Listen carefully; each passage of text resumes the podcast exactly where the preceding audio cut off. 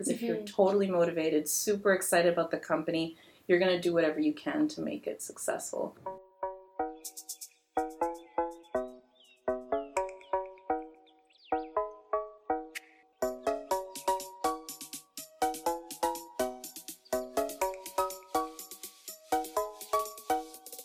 Welcome to JMPS. You're here today because you want to learn, you want to be inspired, and you want to feel empowered. What better way to do so than to get first-hand insights from professionals who once sat in your seats and stood in your shoes? Today's guest is an individual with over 8 years of HR experience. She worked in both Montreal and Toronto.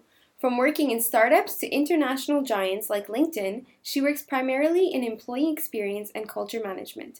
She brings humor and real-world context to individuals looking to stand out on their resumes, and she's currently a career advisor at JMSB.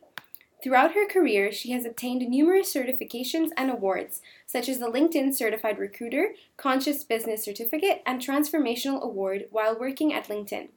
Ladies and gentlemen, I present to you a cultural leader, career advisor, and wine enthusiast, Maya Toussaint. Thank you. Thank you for having me. Thank you for coming on the podcast. So we'll jump right into the questions.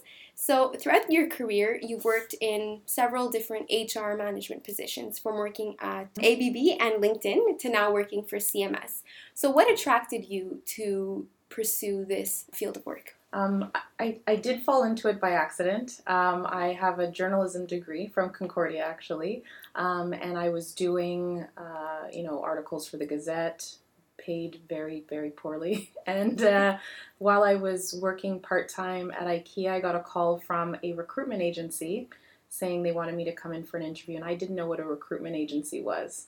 When you look at recruitment agency websites, they're pretty vague and they seem very corporate, and long story short, I didn't know what I was interviewing for, and I got the job.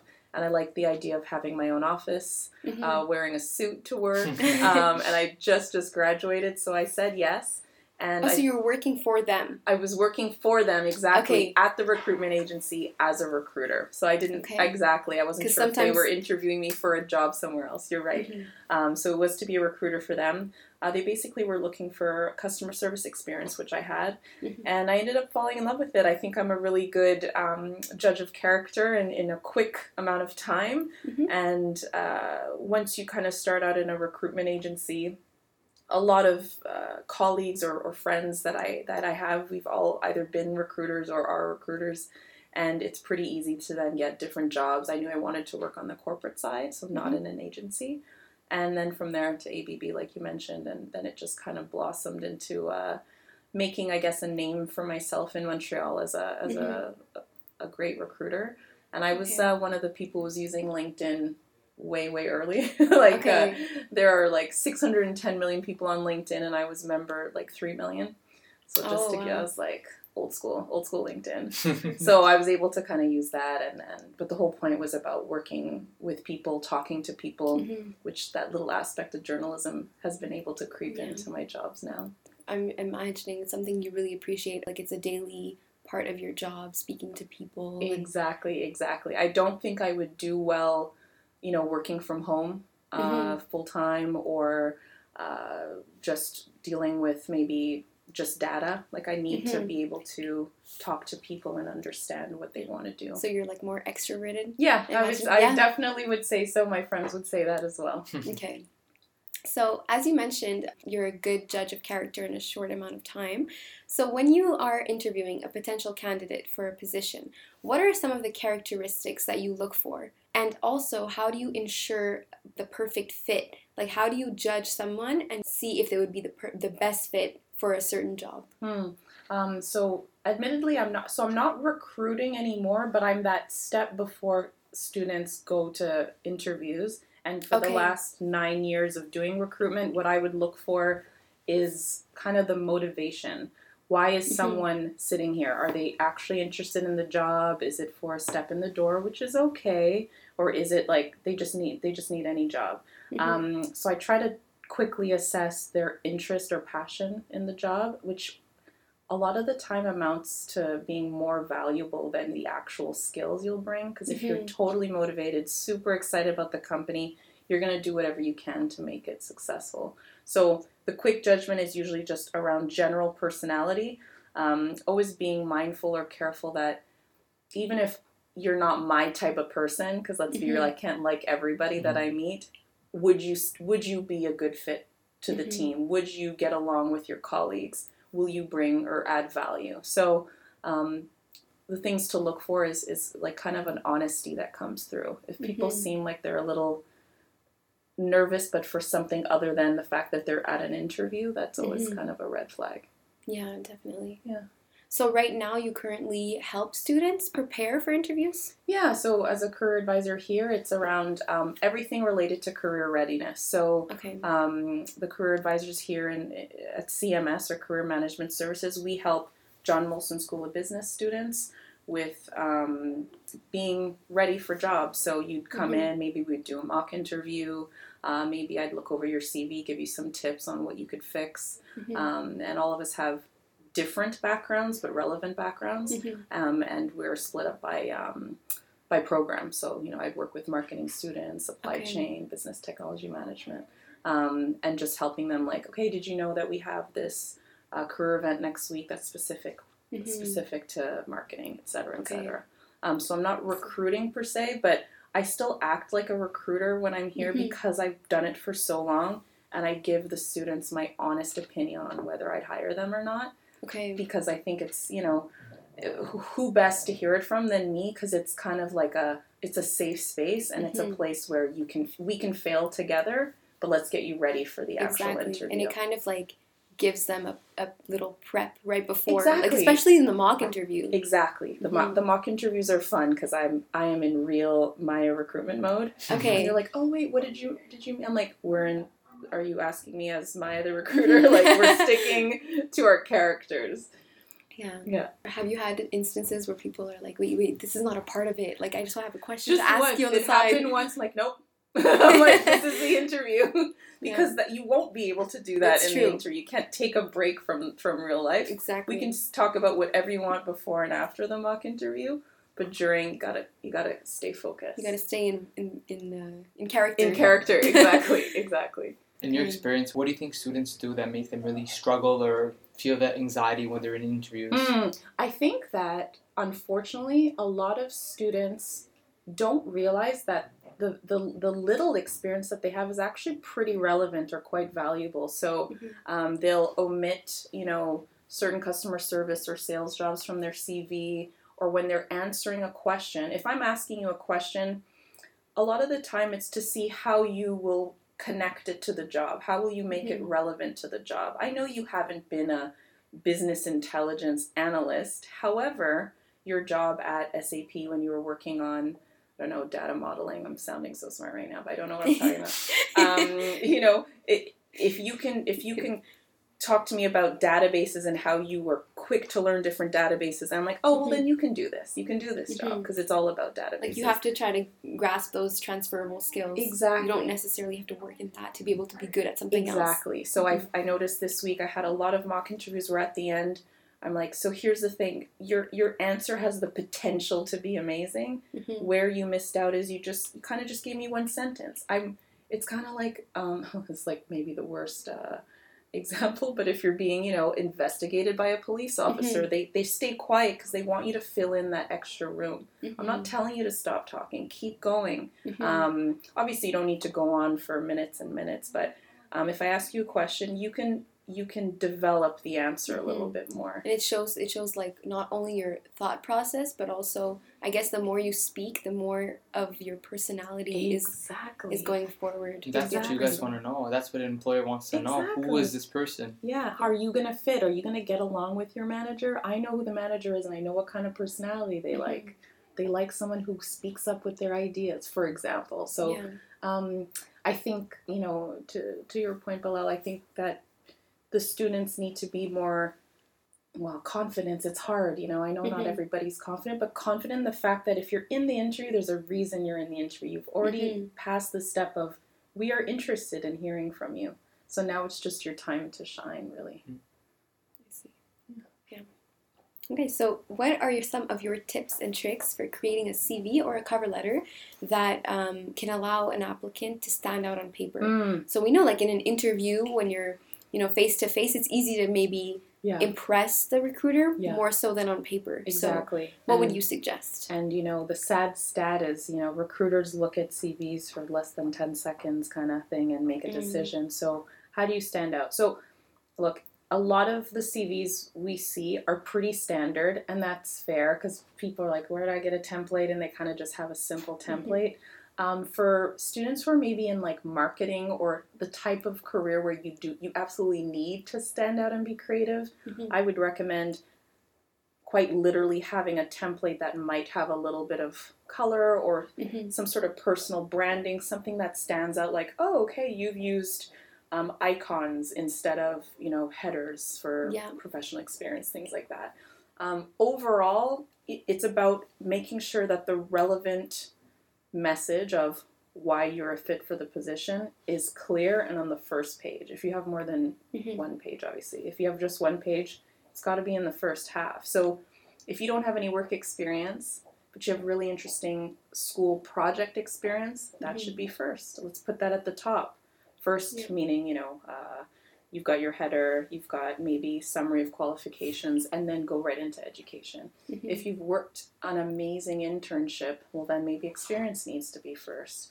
Look at the job description and look at the keywords that the company is asking for in terms of the tasks that you're going to do and the qualifications they're looking for. And if you have those skills, you have to put them in your CV. It's not a lie. It's using their wording, their terminology to show what you're capable of doing. So I think not enough people compare the job description to their actual CV and see, is this actually highlighting what the person is looking for? What they're trying to make a link with it. Exactly. So that's like the first thing that catches their eye. Exactly. Because like as a recruiter, excuse me, I don't always have the experience, the technical experience, let's say. A lot of recruiters are generalists in that, you know, I would recruit for developers, marketers, finance folks, all kinds. So all I had was the job description. So if I'm seeing these keywords that I just remember having read, I'm like, oh, this feels like a fit. Let me send it to the hiring manager. Yeah. And I guess it also depends on their internal processes as well. Because aren't there some companies who don't look at CVs on paper? Like they have like a database that can filter out for these keywords and... You know, I remember seeing this in one of my classes, I believe, where some recruiters just use, like, an online database, and then they have, like, formulas and everything that can help them find those CVs that are the most relevant. That's a good point. So a lot of companies that can afford to have a applicant tracking system will have a database or, you know, like a CRM-style thing like Salesforce, where they can type keywords for the type of profile they're looking for, and it'll bring up the CVs of people who have applied. You're absolutely right, and the same thing for LinkedIn. Like, I used to only use LinkedIn. I didn't look at CVs that were being sent in because I was trying to find passive candidates who hadn't even applied for the job. So I would do searches, we call Boolean searches, to find those people. So the keywords are important, absolutely. And now, like, as a recruiter or former recruiter, and how you said you joined LinkedIn, like, really in the early days, do you notice that a lot of recruiters are just using LinkedIn more so than CVs? Absolutely, and I've seen the statistics. It's fun, and working at LinkedIn was all about stats because there was so much data. Most recruiters who work for a large enough organization that has a presence on LinkedIn, they will use LinkedIn products like Recruiter to do searches to find people before looking at the CVs that are in their database, before looking at actual applicants. And I know I'm generalizing, but just to give you a sense, someone who is a passive candidate, so let's say, Miriam, I'm looking to hire someone in finance. I find you, you're already working. If I can woo you to come work for me, and this is, you know, statistically, you're more likely to be loyal and stay longer than someone who was perhaps out of a job, looking to work, and then I hired you, you've applied, you may be looking for a better job later. You were, at the time, you accepted the job because you needed a job, and again, I am generalizing, but the numbers show that someone who you kind of take from another company is more likely to stay longer, do more research about the company because they're making a big decision, they're more likely to stay longer. Yeah. So a lot and that of makes sense too. Absolutely. Because let's say I'm the applicant. Yeah. Like, I find that added value in what you're proposing compared to where I'm currently working, right? Exactly. Or someone who may just be like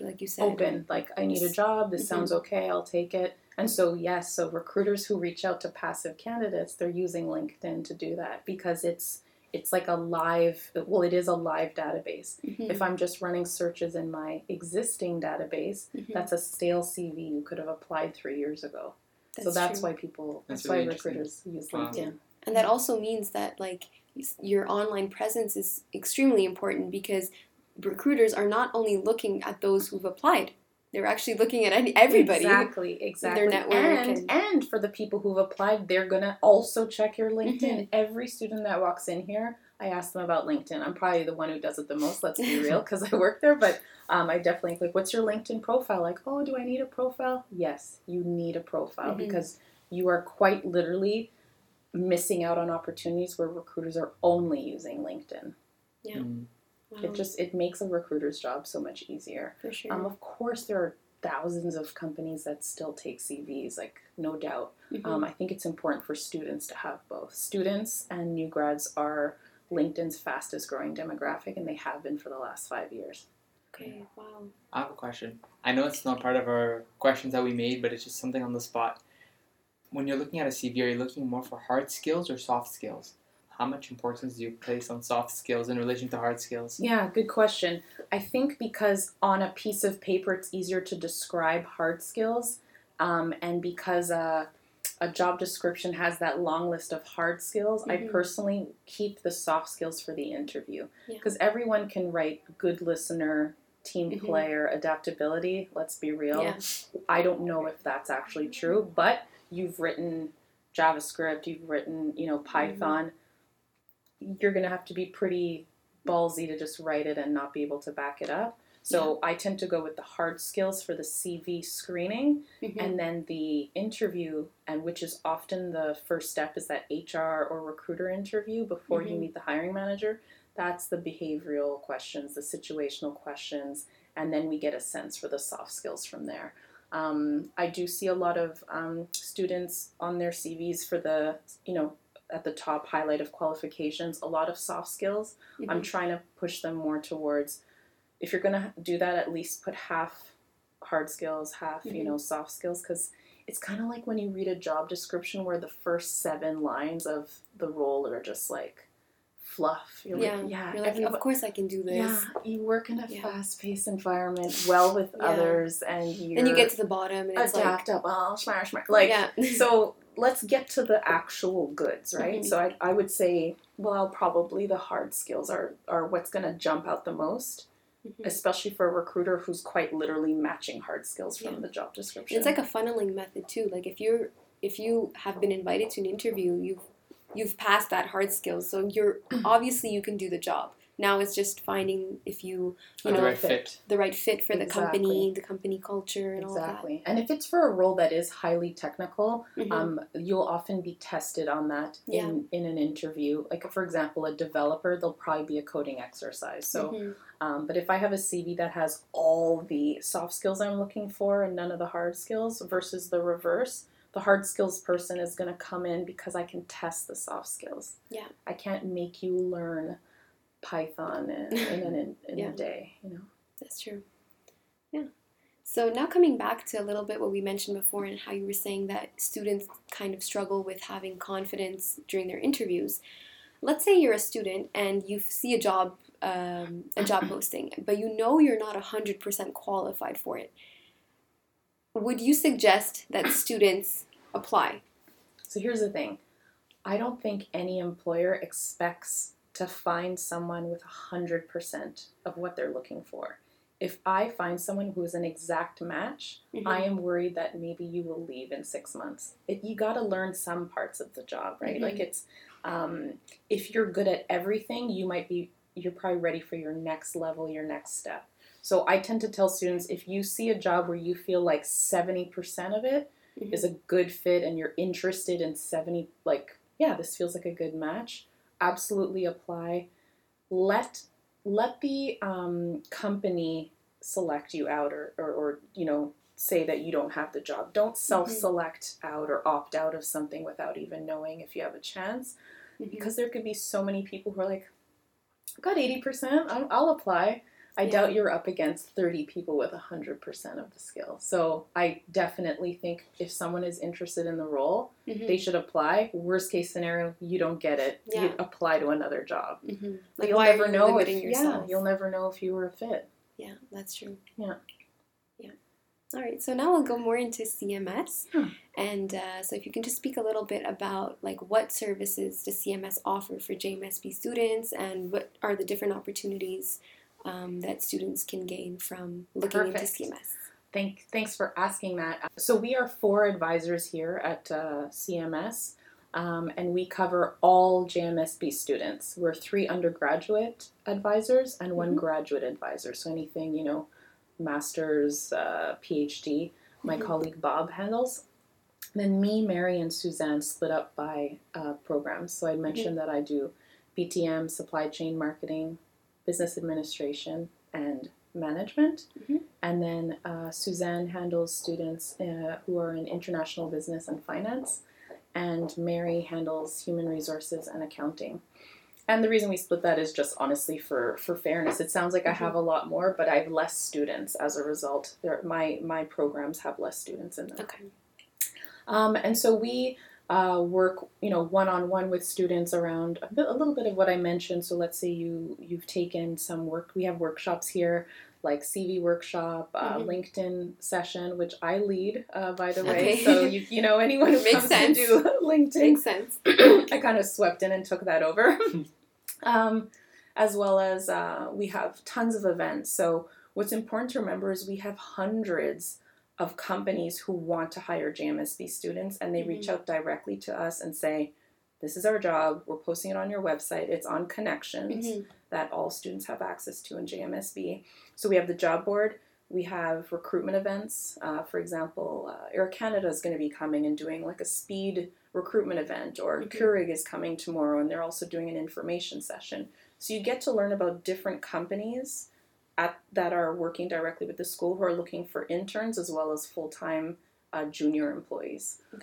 We also have the opportunity to do the mock interviews, like I mentioned. You can do that with your career advisor. We also allow you to register online, and we have a pretty big volunteer program here, and we train our volunteers to be able to help out with the CVs, with the workshops, as well as the mock interviews.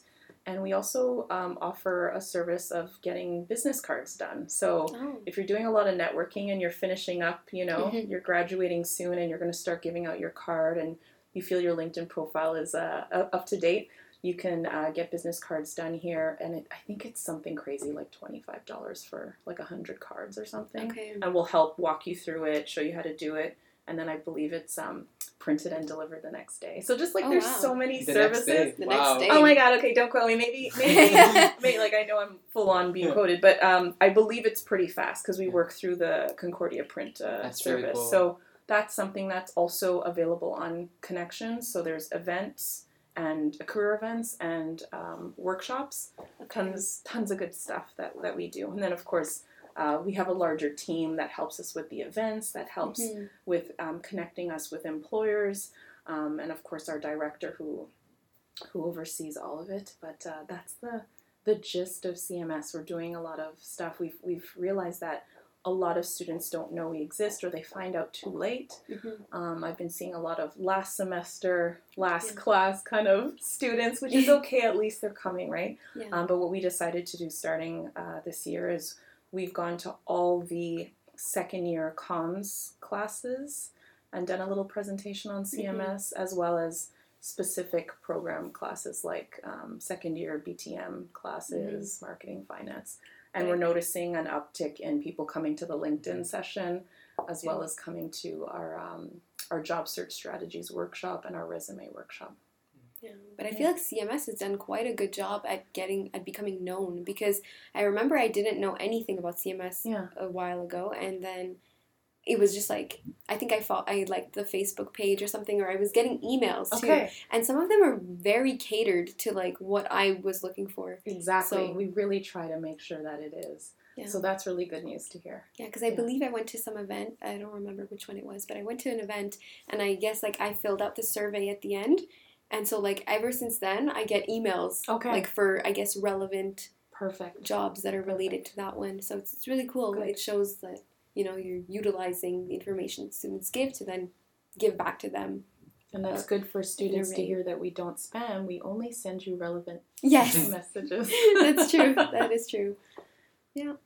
Anything else you'd like to add? No, I just find that really cool that these are all services that you guys offer for free to students. For free. And these are, and like, you were talking about the importance of LinkedIn, the importance of, you know, having a good resume and stuff. And this is extremely crucial, especially now. It's so competitive. And how are you going to stand out? Get that edge. Yeah, how are you going to get that edge over somebody else or from the other McGill or UDM students? Is by having access to different services that makes that's going to give you that extra edge to get your dream job that you want. And people would pay. People would pay for these services. Yeah. I mean, that's I was a consultant doing all of this on the side before I joined Concordia, and I'm like, yeah, it feels nice to get to give back to my alma mater and to help students. I was in that seat 15 years ago, but I didn't have access, or I didn't know I had access to the services. To be honest. Yeah. So Maya, just to finish up, where can students find CMS? Good questions, because we often joke around people can't quite literally physically find us. Mm-hmm. So we're in the Molson building. When you get out of the elevators on the 4th floor, you take a quick right, and then there's our front desk. And Claudio, who's our amazing, I guess, the face of CMS, he can help you with regards to booking any appointments. But we do ask students do the resume workshop and our job search strategies workshop. That is on Connections, pretty easy to find when you just click on, you know, events or workshops. Once you've done those two, you have access to your career advisor. You can find our information also on the About Us page for JMSB CMS. Literally a Google search of About Us, JMSB, CMS should be within the first three hits. Our emails are all listed there as well. The majors that we work with are listed there as well. And just to mention is that we're also on Facebook and LinkedIn, John Molson Career Management Services. And I just want to mention that all students have access to all the online resources for their lifetime.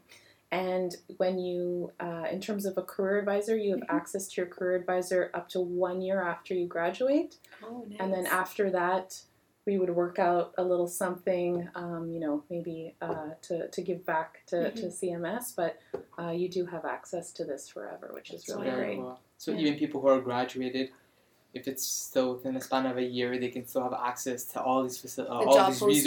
Yeah. If it's within 30 years, you have access to everything that's an online resource. It's the 1 year is for a career advisor, like a physical meetup. Oh, wow. So people, even graduates can look at the job postings. Yeah, and the graduates get the e-news that we send out on Fridays. A lot of the companies that work with us are looking for alumni, and they'll put that in the job description as well. So it's just great. That's really cool. Yeah. All right. Well, thank you so much, Maya. Thank you. Really thank you both of you. This was a lot of fun. Yes, it was. It was. Thank you so much. Thank you. Thank you, everyone, for listening to this episode of JMPS. Be sure to look into CMS and all that it has to offer, and stay tuned for so much more.